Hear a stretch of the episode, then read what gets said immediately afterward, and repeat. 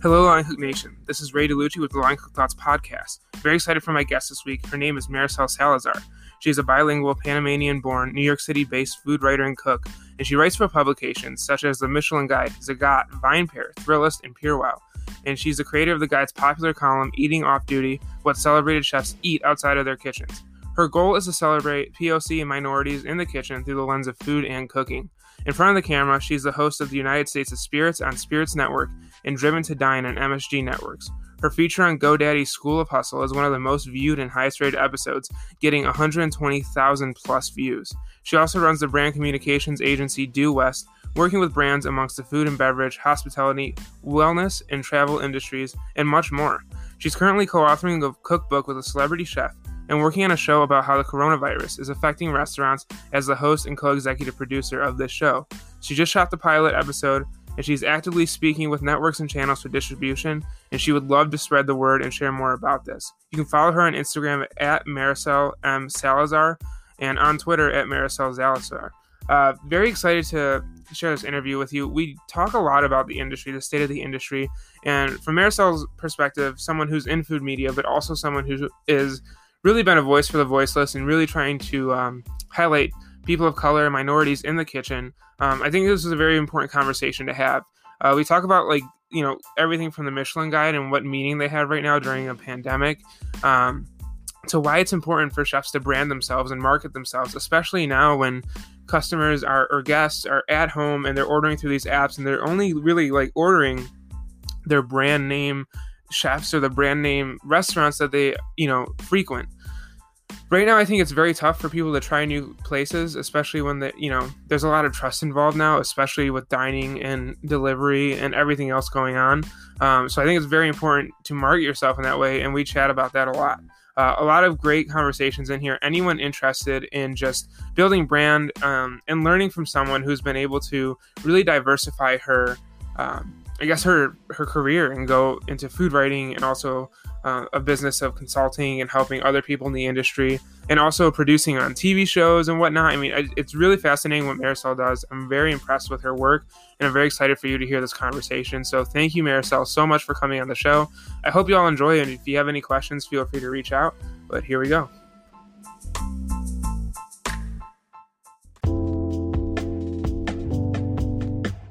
Mom deserves the best, and there's no better place to shop for Mother's Day than Whole Foods Market. They're your destination for unbeatable savings, from premium gifts to show-stopping flowers and irresistible desserts. Start by saving 33% with Prime on all body care and candles. Then get a 15-stem bunch of tulips for just $9.99 each with Prime. Round out Mom's menu with festive rosé, irresistible berry chantilly cake, and more special treats. Come celebrate Mother's Day at Whole Foods Market.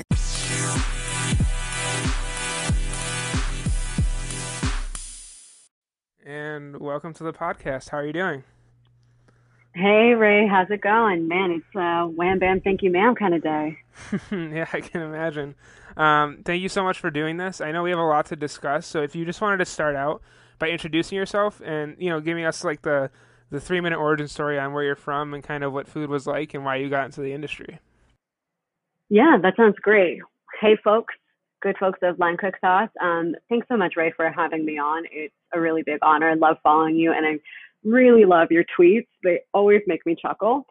I um, I'm actually so. It's interesting to say the three the three minute elevator pitch, which is actually a really long elevator ride of who I am and what I do. So working backwards, most folks know me as a columnist for the Michelin Guide and Zagat, amongst other great publications like Vine Pair, Tasting Table, Thrillist. Uh, some folks may know me from my on-camera television work. I am the host of United States of Spirits on Spirits Network and a new series that I just shot on MSG Networks um, with my co-host Jeremy Jacobowitz of Brunch Boys. It's called Driven to Dine. It was actually supposed to air this March. The first episode was supposed to come out the day that restaurants closed in New York City. So we're actually waiting for the new publishing date. Uh, hopefully later this fall, things will start looking up, and then you will see me chatting with some professional NBA players all around New York City, dining at some of the the coolest spots Um, right now, what I'm focusing on is um, another series that I'm shooting the pilot for this weekend, and it's on um, restaurants who've been impacted, like we all have, by the novel coronavirus. But it takes a particular detailed look at the specific pain points that restaurants face, as well as some potential solutions that the chefs or restaurant owners themselves are offering up. And I'm so excited about it, Ray. It's it's going to be very emotional, but also inspirational and positive. And we have this amazing lineup of chefs who have already committed to be in this first episode and then the subsequent episodes. And we're talking to a bunch of different networks about where it's going to be distributed. We are just, you know, we want to find the right one. So we're we're really happy about taking, you know, these distribution meetings and finding the best platform for this. Yeah, I think. I mean, first off, you know, sorry to hear about the stuff in March, but you know, seeing you kind of, you know, I, we talked about it, but pivot um, and kind of work with everything going on. Um, I think it's very interesting, and I'm very excited to see, you know, what you come up with and kind of how you take your media and your platform moving forward. Yeah, absolutely. It it really it really did make me think that the show being I don't want to say that the show from March with MSG Networks was canceled. I like to say it's just on pause right now until it's it's better days for it to be to be aired. But it really did make me think about turning pain into purpose and how do I do that? And coronavirus really affected my the entirety of my coverage and who I covered and what I covered because I'm known as, you know, a fine dining food writer. I write about travel a lot. What in the world can you do when all restaurants are closed? There's no there's no place in the world right now for fine dining. You can't travel.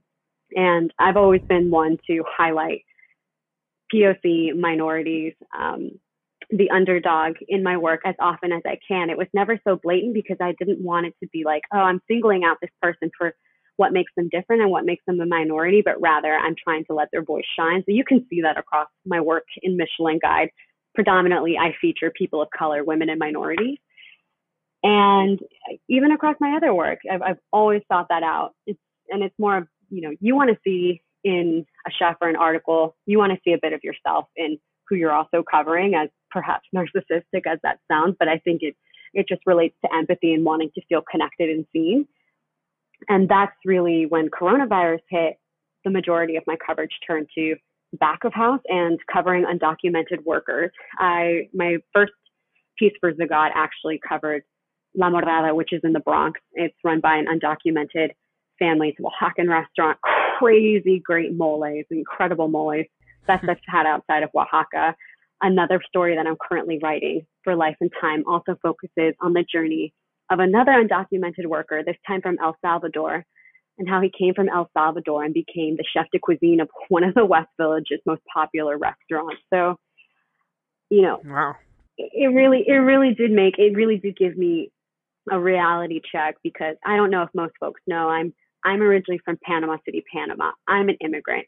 I was fortunate to get my citizenship when I was I don't know like 12 years old, but you know I think about it now.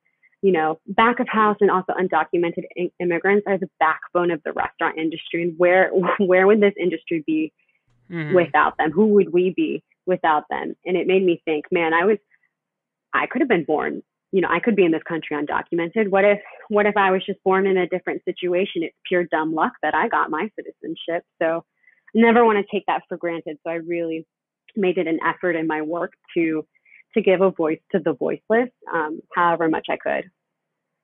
Yeah, I mean, you know, I think that's I think that would be a good first starting point to get into. Um, a little background on, I guess, a little context to bring up this point. Um, so when I was started out in culinary school, I really didn't know who anyone was in terms of um, Michelin dining. You know, coming from Buffalo, New York, I didn't even know who Thomas Keller was. To me, Olive Garden was mm-hmm. the highest of culinary temples you could go to. Um, and so when I got to the CIA, it uh, really opened my eyes to a lot. Um, and for like the first two and a half years, I was that uh, student, that chef that, you know, I'm going to have three Michelin stars. I'm going to stage. I'm going to go, um, you know, travel to Noma. I'm going to go to the French Laundry, this, that, and um, you know, just you know, just this really ba- uh, career path based on the Michelin Guide rating. And one day I was cooking, um, and I realized that your that whole career path is really based on this politically charged restaurant rating system. Um, you know, if you mm-hmm. looked at any other industry, um, I don't know, say for example, let's say you go you get into be a lawyer, and you know yeah. you wanted to go and have a very successful career in law, and your whole goal in that career was to go be told by one rating system that you were good. I mean, that would be kind of insane. You know, the goal should be to help people with justice or help represent people. And for me, what it means to be a cook or a chef or someone in food is to help in some way either cook for someone or bring the media food to someone. And so mm-hmm. when I mm-hmm. realized that, what when I realized the flaw in my thinking, I and I started line cook thoughts. I started to put this out there, and a lot of people push back on it, and you know, saying that like the you know the grind to get to that is something so special and when I started working in kitchens and when I started to be able to meet more and more cooks, I realized that like for most of them, for most cooks, the Michelin Guide wasn't really like most cooks I met were go- were walking out the door and going to another job to support their family. Um, they mm-hmm. weren't really they weren't worried about the Michelin Guide. They weren't worried about World's 50 Best. And I realized that um, even in that, there's a there's an inherent privilege to being able to be worried about that. And there's nothing wrong with inspire with being or aspiring to be a Michelin starred chef, but I really wanted to focus on the reality with line cook thoughts that there's so much more out there and that most cooks aren't really able to even think about that because they're trying to just put food on the table. And so I'd love to hear your thoughts right. on that because I think it's amazing that you're writing for Michelin Guide, and I think what Michelin Guide does is great. I think chefs should be highlighted when they give those experiences. But I just I would really like cooks to understand that it's not the only great thing you could do with your career. Absolutely, and to to give it a little bit of a, a comparison for a writer, it's it's like a writer winning a James Beard Award or an IACP award. And a lot of writers really do work towards getting that honor. But just because you're starred, you're rated, reviewed, you have a blue little check mark next to your account on Instagram, it doesn't make your work any more or less valuable. It doesn't mean necessarily that you're better. What I personally think it means is that you had enough media savvy and connections to get to that place. And again, it's a lot of people are they're grinding, they're working, they don't have the privilege of necessarily seeking to attain these honors because while they're putting while they're putting food on a plate in front of me or another diner, they're worried about how they're going to put a plate of food with their right hand to feed their family. And I, I feel very fortunate that I'm in a position where I can also be preoccupied about those things. And there's, like you said, there's nothing wrong for wanting to get to the next level to attain it. I, I think it, it has something to do with uh, what my good friend Chef Jordan Andino said about you know, being a celebrity chef or getting on TV or getting an award. It's it's luck, and luck is where preparation and opportunity meet. And I think that's what it means to necessarily to get a star, to get an award. You need to be very, very prepared, and then take advantage of that opportunity when it presents itself. Right yeah. now, though, the rating systems are in flux, and even before coronavirus hit, I really did enjoy what Michelin Guide was doing in regards to the the ratings and giving stars to street food. They were becoming more and more egalitarian. You know, our rating system was spreading across more and more continents and different countries.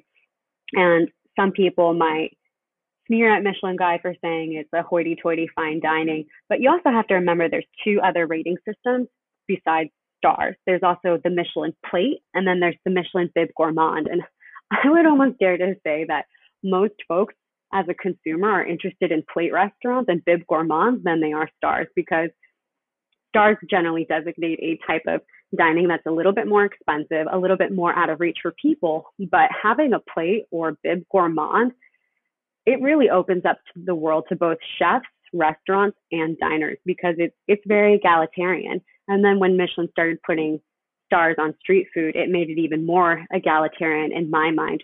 And it was also shining the light on this food is just as worthy as fine dining.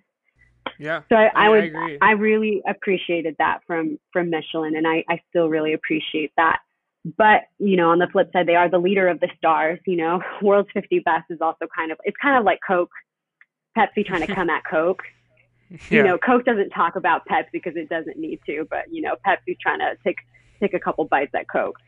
Um, yeah. And you know, I appreciate what World 50 Best is doing too. Like one of my one of my good family friends, you know, he's a he's a world Latin America's number 17 World 50 Best restaurant. His name's Mario Castrillon, and to me, it was a huge honor for my country to get recognized.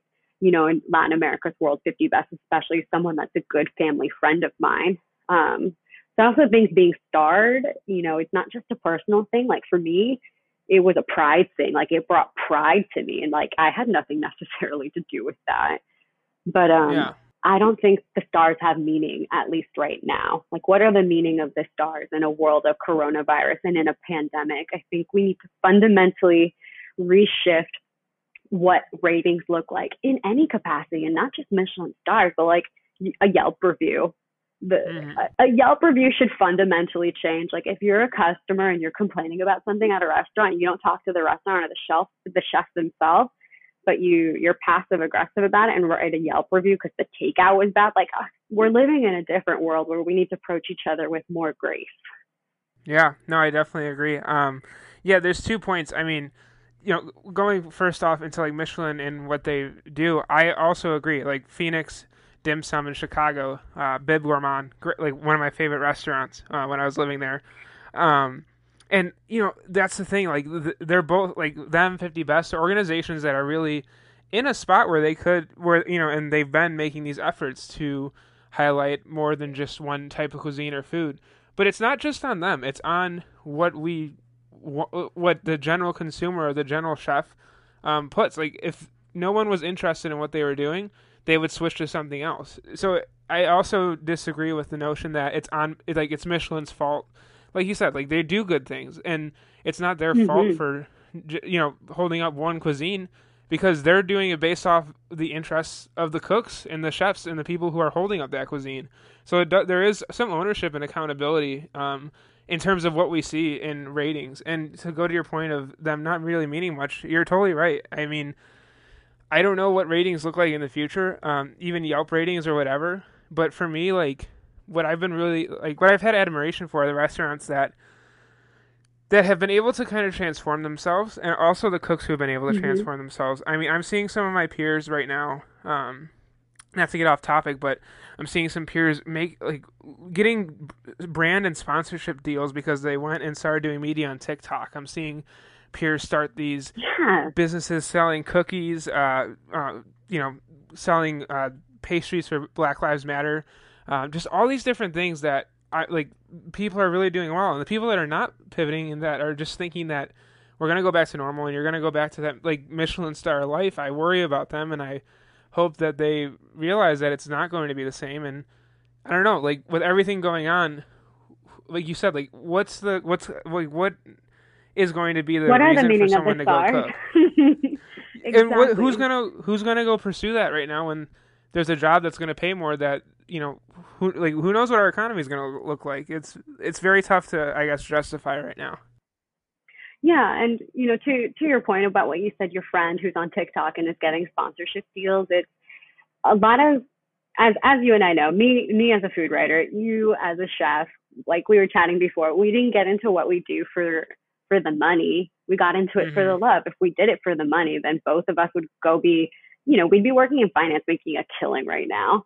But that's yeah. that's not what we wanted to do, but it's something that every every media personality, every chef, every baker is also thinking of and there's this huge surge to quote make it on Instagram or on social media because it comes with this financial incentive you know, I, mm. I know it personally myself. You know, I'm, I'm thrilled to work with a lot of amazing brands and sponsors that I truly do believe in and that really does support the you know part of my my income so to speak yeah. you know it's it's an integral part of how i do make my money and that's why i also see like a lot of a lot of you know the top celebrity chefs or top celebrity anything that we see you know i i gather to say and maybe you could even speak more to it too that the a fraction of their income comes from actually running their restaurants. The biggest portion of their salary comes from brand sponsorship deals and placements.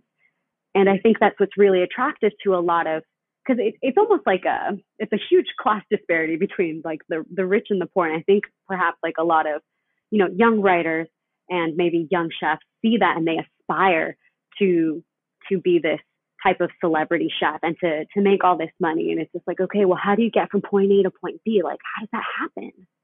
Yeah. No i know. I mean i i've since day one i've made myself a resource and i don't i my podcast isn't the most highly produced. I um you know it's very like I really like just do this for the love of doing the podcast and talking to interesting people like you. Like, there's not really a financial incentive as of now. Um, for the podcast, but I've always been open with like cooks and saying like, hey, like I really think more cooks should make content. The whole idea of talking to cooks mm-hmm. will change the world is I really think more people in the food industry need to be making content based on the passions that they have or maybe a recipe their grandma taught them or whatever. Um, and I've mm-hmm. had people mm-hmm. reach out and utilize that me as a resource and I'm sure, you know, I hope more would reach out, but like that's the thing like it's you it's no longer just going to be okay to just be a cook. And I'm not saying that in a negative way, but like you're saying, like it, the other thing I think that's important is the idea that cooks for so long have seen like have seen the want to make money is almost something that makes you feel like a sellout. And I I really hate that type of I guess discussion as well. I think making money is vital. I think being able to support yourself and make uh, money enough to have savings and invest in certain things that you want to do is important. And I know for me, there's certain things I want to, you know, either build or support, and that requires money. Like the the world does operate on that. And so I think the conversation, which I think you're getting on, is like you know, not operates, but like you need money in order to do something, in order to build right. like you need certain some things. sort of capital. Yeah, and I think it's important that cooks realize that because I feel like we've been in an industry for so long that has been so you know, do as much as you can with as little pay. And I think that's really hurting people right now. And Absolutely. I don't know if you wanted to speak to that at all because you, like you said, you've diversified what you do, and I admire you for that. I think it's, I think that's like your career model. If you could model your career, is how more people need to be right now. Yeah, absolutely. And I knew that when I became a food writer that I wasn't going to be able to make the quality of life living off of food writing alone, especially as a freelancer, being a lone wolf. You know, I, like we were chatting about before, I, I compare myself, freelance writers, to the exploited back of house because we are offered no protections. There's no unions for us necessarily. We're not, we're 1099s, we're W 2s. And the beautiful, eloquent pieces that we put in hours and hours of work that you see come out on these top websites, probably at best were $200 or maybe $500 and it's it's a content farm. And again we we really do it for the love of it. And for me particularly as a food writer I do it because for for the love of restaurants for the love of chefs for the love of foods. And for me it was really important to be a storyteller. You know my my byline having a byline is great but my intention was never to necessarily be seen or recognized.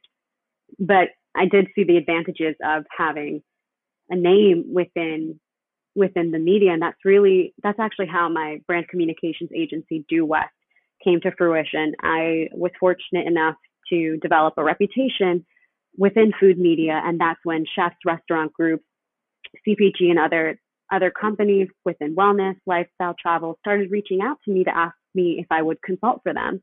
And i also have a background in web analytics within the healthcare industry and before that, I was a business management consultant. So I do come from sexy corporate America, but there was a lot of tangible transferable skills that I used coupled with my background in food and media that led me to create this agency because there was a demand for what I could do and how I could do it. So I was able to marry my corporate America skills and my editorial food media skills to birth, in essence, this agency, and I've been fortunate to work with a lot of amazing, great clients. Um, it's been great, and it's actually something that I never really talk about because most people see me as a food writer and they see me as a host. And yes, I'm both those things, but there's this other piece of the puzzle, which is truly my financial bread and butter. Um, and I couldn't I couldn't be alive without all three of those pieces. So, you know, it's it's also really incumbent, I would say, to chefs and now speaking directly as food media. Get to know a writer, get to know like folks within the food media. Like I hate to say this, but you know, food media and restaurants scratch each other's back. They need us and we mm-hmm. need you in you know in this either symbiotic relationship or stockholm syndrome kind of way however you want to look at it you know we both do need each other in order to operate and survive professionally and then it's also on a personal level you know the best people i've met have come from the food industry yeah. as a positive blessing from the work that i do so I, I would suggest to chefs like reach out to a writer touch somebody like make a friend on Instagram, you know, like share, share with media, you know, what you're doing because eventually it's going to catch someone's eye and someone's going to be like, wow, that's really great. Let me like pitch it upwards and write about it. And that's also really how you do propel yourself forward if, you know, you're in search of X, Y, or Z goal, you know, it's, and you don't have to do that in order to succeed, but gosh, I'll tell you, it's really helpful. Um, yeah. And you know, you really have to advocate for yourself. And yeah, it takes. It, I hate to break it to you, it's going to take so much more work. Like when you're out there pitching yourself and trying to make connections. Like I'm constantly, you know, meeting up with folks for coffee. I'm networking, and I don't force myself to do it necessarily. Like I genuinely enjoy meeting new people and catching up and chatting with someone because you know it's we're interested in similar things or I learn something new or I meet a great new person. You know, I can't say how how wonderful it's been to be able to like meet people in in this industry, but like yeah, you know, cooks, people who are looking to diversify, like make a friend with someone in the media, you know, like help each other because without each other and without talking to each other, neither one of our industries is going to survive.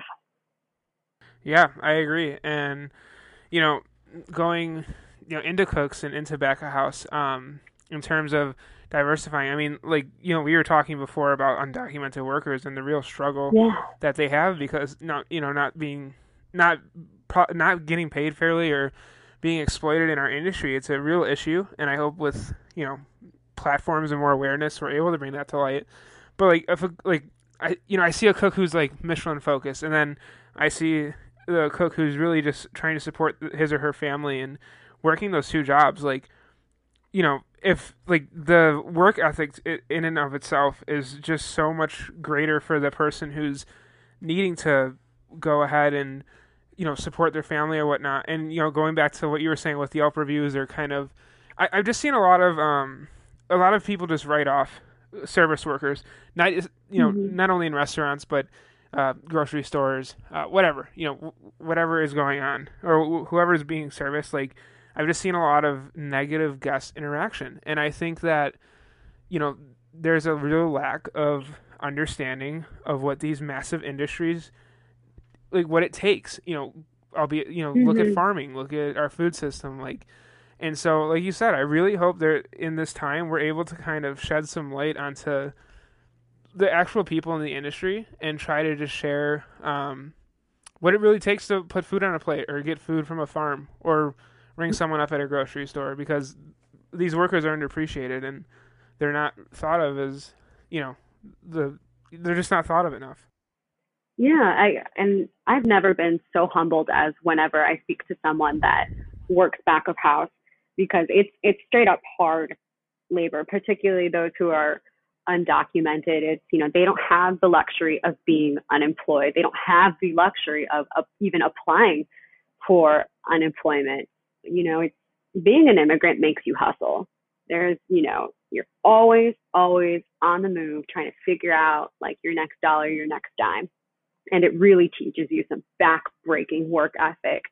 And it's it's really important to highlight that diversity within restaurants, but also within food media. You know, food media has this weird, awesome power to affect change, but it all depends upon where we choose to shine that light and who we give the airtime to. And that's what I'm trying to do so hard with my work. But it's also, it also means that I need to find an editor or publication who will give me the opportunity to do so. So while my my goals and intentions are to shine the light on these underdog voices. I'm also very cognizant that I have to take this desire and then take this structure and passion and then pitch it upward and fight, you know, fight for it to get heard, for it to get placed to say, this is important, you guys, you know, like this, this matters. And most publications understand that it matters, but what I think most folks don't necessarily think of when they see a lack of coverage or a lack of diversity within food media is food media is run by advertisers. It's it's SEO, it's clicks, it's open, it's time spent on page. And I'm speaking, this is coming from my website analytics background. You know, a lot of unfortunately for better, or worse, and difference, you know, media is an industry and they also have to take into account how much how much time and how much engagement will they be able to give to their advertisers who are generally the ones that are making the machine run. So it's it's something mm. that, you know, we need to take into consideration as media, whether we like it or not. So it's for me it's trying to find, okay, I I have a voice that I think is really important and it would behoove the world to hear this person or to, to talk about this situation. So knowing that, how do I make sure that I can sell it to my editors or to my publication that also benefits them too? Because, you know, they also have someone to answer to at the end of the day. And yeah. that's where we get in trouble within, you know, this discussion, as I'm sure you know, this discussion of diversity within food media. And there's a there's a lot of rust being being chipped off, which is great because I, I've personally always said, and at least regards to food critics, you know, food critics are pale, male, and stale. They're archaic. You know, it's it's now been the land of the dinosaurs, and I would 100% trust the opinion of someone off a street corner or like a couple, you know, people lining up in the neighborhood to a restaurant that maybe look like me than mm-hmm. someone who I have no personal personal experience with or I can't see myself in their shoes because, you know, I'm not a white male. So how much does a white male know about what I like? Are they an immigrant? Yeah. How how can I see myself in there and how what do they know about me and my food choices? So I'm not necessarily trusting of the people who have been given this position of quote authority. And that's really where the diversity needs to come from, not only from the you know the executive chef side of the house but also from the food media side of the house because there's a lot of also like underheard consumers who are also wondering like okay well the, the whole world isn't a white male so where do i fit into that um, and i yeah. think we're starting to finally make some changes where it really matters it's we got a long way to go as cliche as that sounds but it's it's true you know it starts it starts slowly i wish it could change you know 180 but change change is hard and change is slow and it's exhausting. Oh my God, right? It's so exhausting. But like, you know, what you're doing, what I'm doing, hopefully we can just keep at it. Um, because it's like who gets to be heard is the biggest question. And who gets to be heard is dependent upon, you know, media shining the light. But again, that's why I say to, you know, to all these chefs, make a friend in the media because you're helping yourself get heard. Yeah. No, I, you know, a, a couple of things, you know, with in regards to like who gets to get heard. Like the biggest, one of the biggest inspirations for me right now is the crew over at Pass the Spatula. You know, group of mm-hmm. high school students doing this uh, really magnificent magazine that's going to be highlighting chefs of color, like that, like stuff like that, or maybe like a like. I there's just so much that is that I try to share on the page that isn't just you know the general like foodie type vibe um, right. But you're definitely because it's it's inspiring to see what people are doing during this time. Um, but you're definitely right though with getting heard. And I was listening to this uh, podcast, and they were talking about um, online grocery shopping of all things. Mm-hmm. And they were talking about it was the head of Campbell's, I believe, and they were saying how Campbell's is seeing growth, and obviously a big corporation, um, obviously, you know, bigger issues than just being a brand. But there was some truth in the fact that they said that people right now are going towards the brands they know. So like when they go on these apps or if you say for example you go on DoorDash, you're probably most likely going to go towards that thing that you've been eating all your life or the name that stands out the most or the person that you just know more or the brand you know more than anyone else. And I think the same thing's going to happen with chefs. Like I do think that every chef is going to have to advocate for themselves in a way of media self sponsorship, uh, growing their you know brand, uh, as you would say, because people now, if we're not going to be going out to eat as much and we're going to be ordering from restaurants online, or the experience becomes more online and shifted away from walking in and going to meet the people, you're really going to need that name recognition or I don't know how it's going to, you know, work out for a chef. So I really do agree with you on that. Absolutely. And it's for better, or worse, or indifferent. I, to, to echo myself from an earlier part of our conversation, like I said, it doesn't matter. Your work or your food is no, no less valuable because it's not starred or you're not Instagram verified. However, it's very helpful. So, you know, if you have or even just a having five, a cool Instagram, yeah, like a, just like just having cool an interactive Instagram. place. If yeah, you have like a five star rating on Yelp and a bazillion great reviews versus someone that doesn't, it's it's human nature. It's also gestalt. It's a shortcut. It's like, okay, I have a finite amount of time to make a decision. So, and that's and that's what rating systems are, you know. It's rating systems versus the review. It's okay, you're a busy person. You want to go figure out something good to eat. Okay, let me quickly hop online. All right, this place has a bazillion great ratings. I'm going to go for that place. Maybe this other place that is because they haven't advocated for themselves or, you know, don't have a large brand presence. They're, they could be just as good or better, but unfortunately they're not yeah. as highly rated.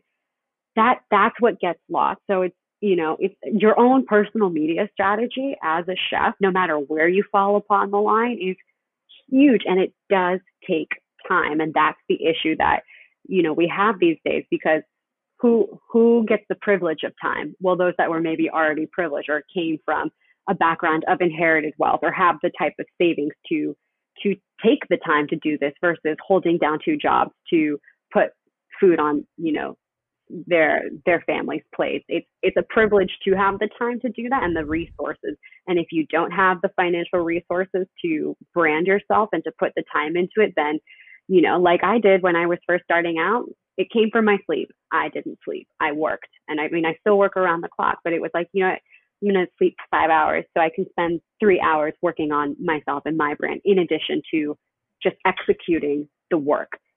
Um, so it, it is a shame. Yeah. You know, ratings ratings do have a place of importance because they're they're used as a as a very functional tool. You know, when you are going to make a decision, you as a consumer don't have the time to pore over every review and cross analyze the metadata analysis and talk to everyone, which is what I personally do because well, that's my job. I'm a food writer. I talk to I I do meta analysis across many, many like different factors. But the general consumer I see, I see you working.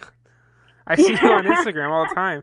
Like I I think of myself as someone who does a lot, but like you seeing everything you do, like I, I'm like, how does she do it? Like and that's like not saying I do the most, but that's rare for me to be like, how is this person doing so much? But I see you interacting, and that, that's the biggest thing I'm trying to get. Like, I don't want to sound like negative. I don't want to sound harsh. It's not about like there's no judgment from coming from me. It's more so that mm-hmm. it's this reality that people need money. People need to mm-hmm. market and brand their business or product. And the thing that is being, if you go look, like if I really like would advise people to look at other industries and how successful brands are working. Like they're the user interface is all about people feeling comfortable. They're not going out. Like just think about like no one's going out. No one's getting this connection. People miss restaurants.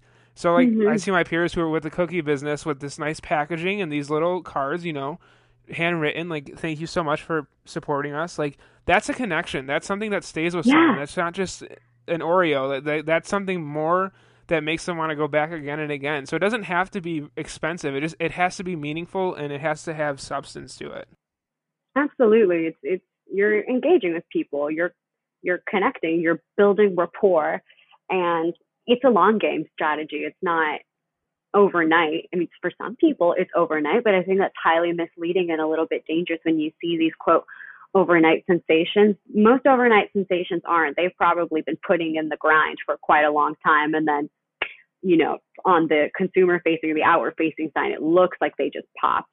And it, mm-hmm. it is really helpful in terms of, you know, you need to, to establish yourself as a brand because also getting, you know, getting back to the point of who gets heard, if you've established yourself online, or if you could point to things that you've done online, it really does help your cause of who gets heard in the media. And if you come from an underrepresented group, that's hugely important, not only for yourself, but for, for the rest of the people within who identify with you. And I recognize that as a writer. And so I proactively try to seek out those underrepresented voices, those unbranded voices, so to speak. But it's, you know, it's mm-hmm. almost even hard for me as food media to find them because again, if you yeah. don't have a presence, a digital presence, the way we operate is online, especially during this day and age where we can't just it's you know where it's quote you know it's dangerous to be outside it's dangerous to you know make a new friend in person so if if mm-hmm. i can't find you online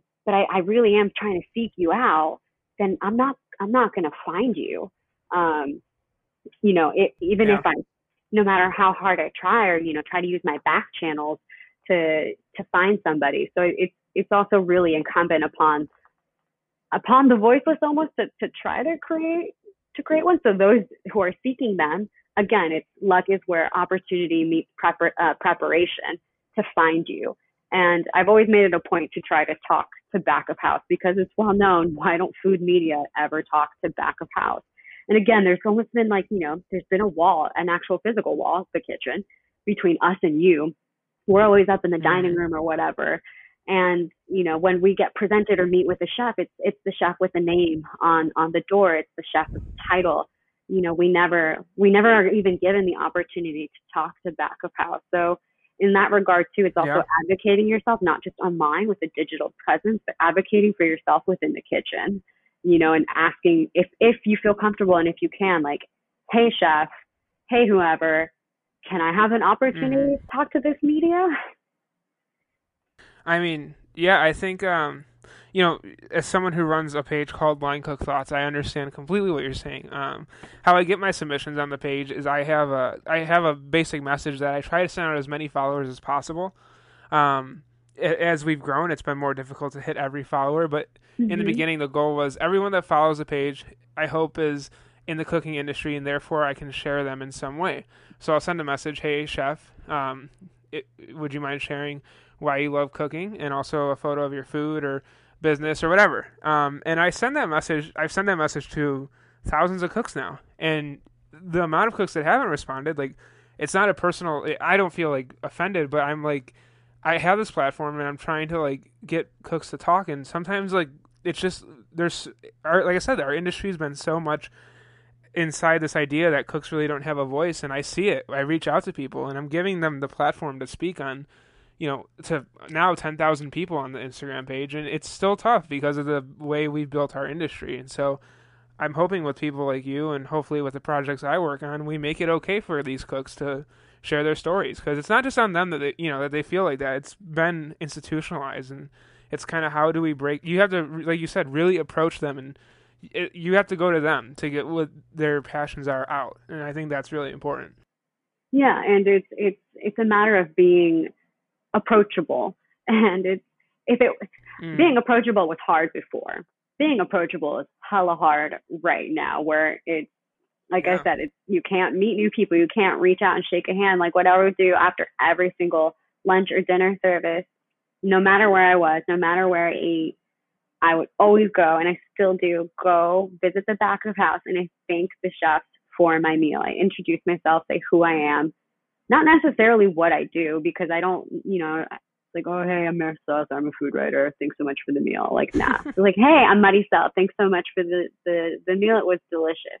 Like, that's it, you know? And, and again, it's hard for media to talk to the back of house because you guys are there busting your butts in the kitchen trying to, you know, yeah. make sure that you got X amount of covers a night with turning tables. Like you guys, you guys don't also have the time to chit chat.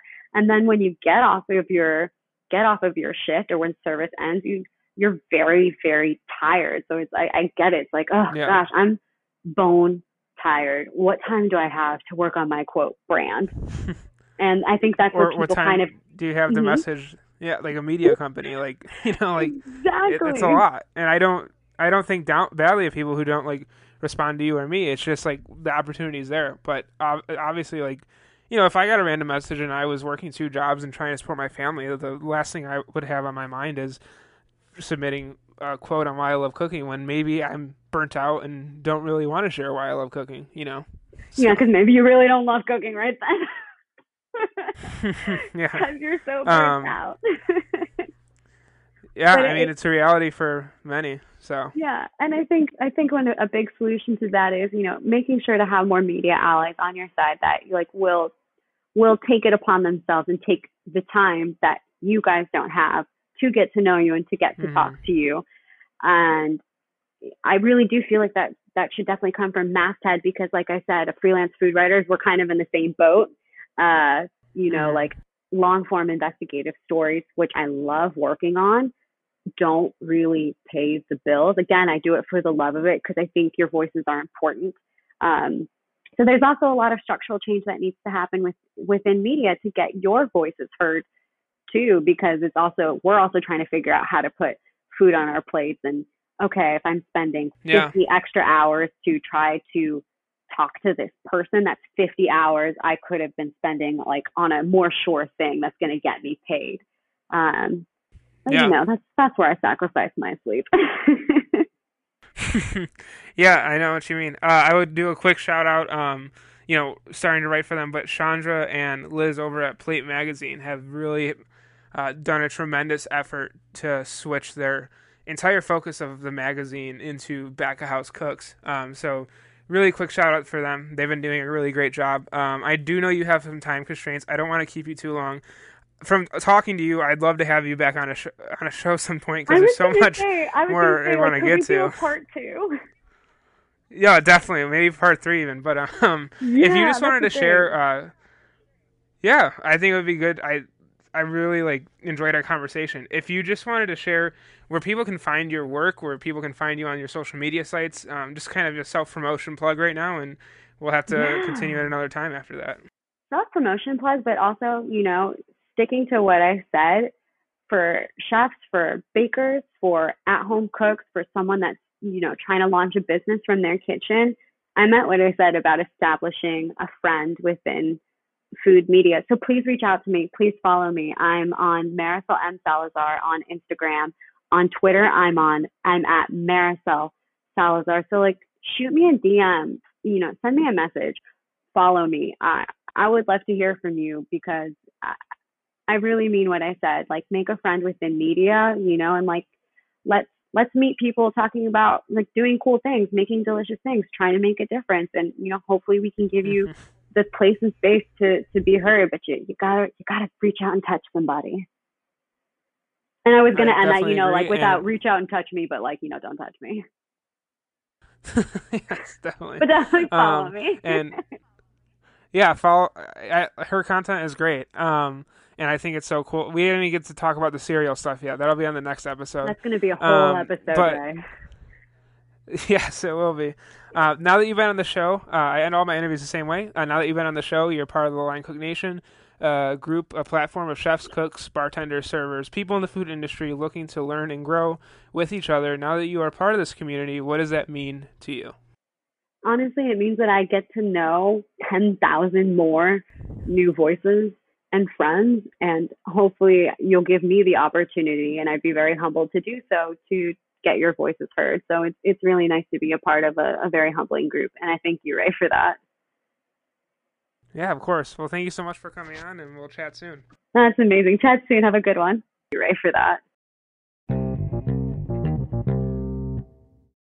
So there you have it, the interview with Marisol Salazar. Once again, thank you all so much for listening. I hope everyone is doing well. Hope everyone's staying safe. Feel free to reach out to Marisol if you have any questions or myself. And just remember that it's so important right now to be building yourself up in some way. I know it's tough and I know it's easier said than done. And I know everyone's in different situations with different resources and whatnot, but I do think it's vital that we're building our own brand or at least our own identity in this kitchen because in the kitchen in the restaurant industry because it's important. It's going to affect how you get customers and how you interact with people. So, good luck with everything going on. Feel free to reach out whenever if you ever need anything shared, and I'll see you on the next episode.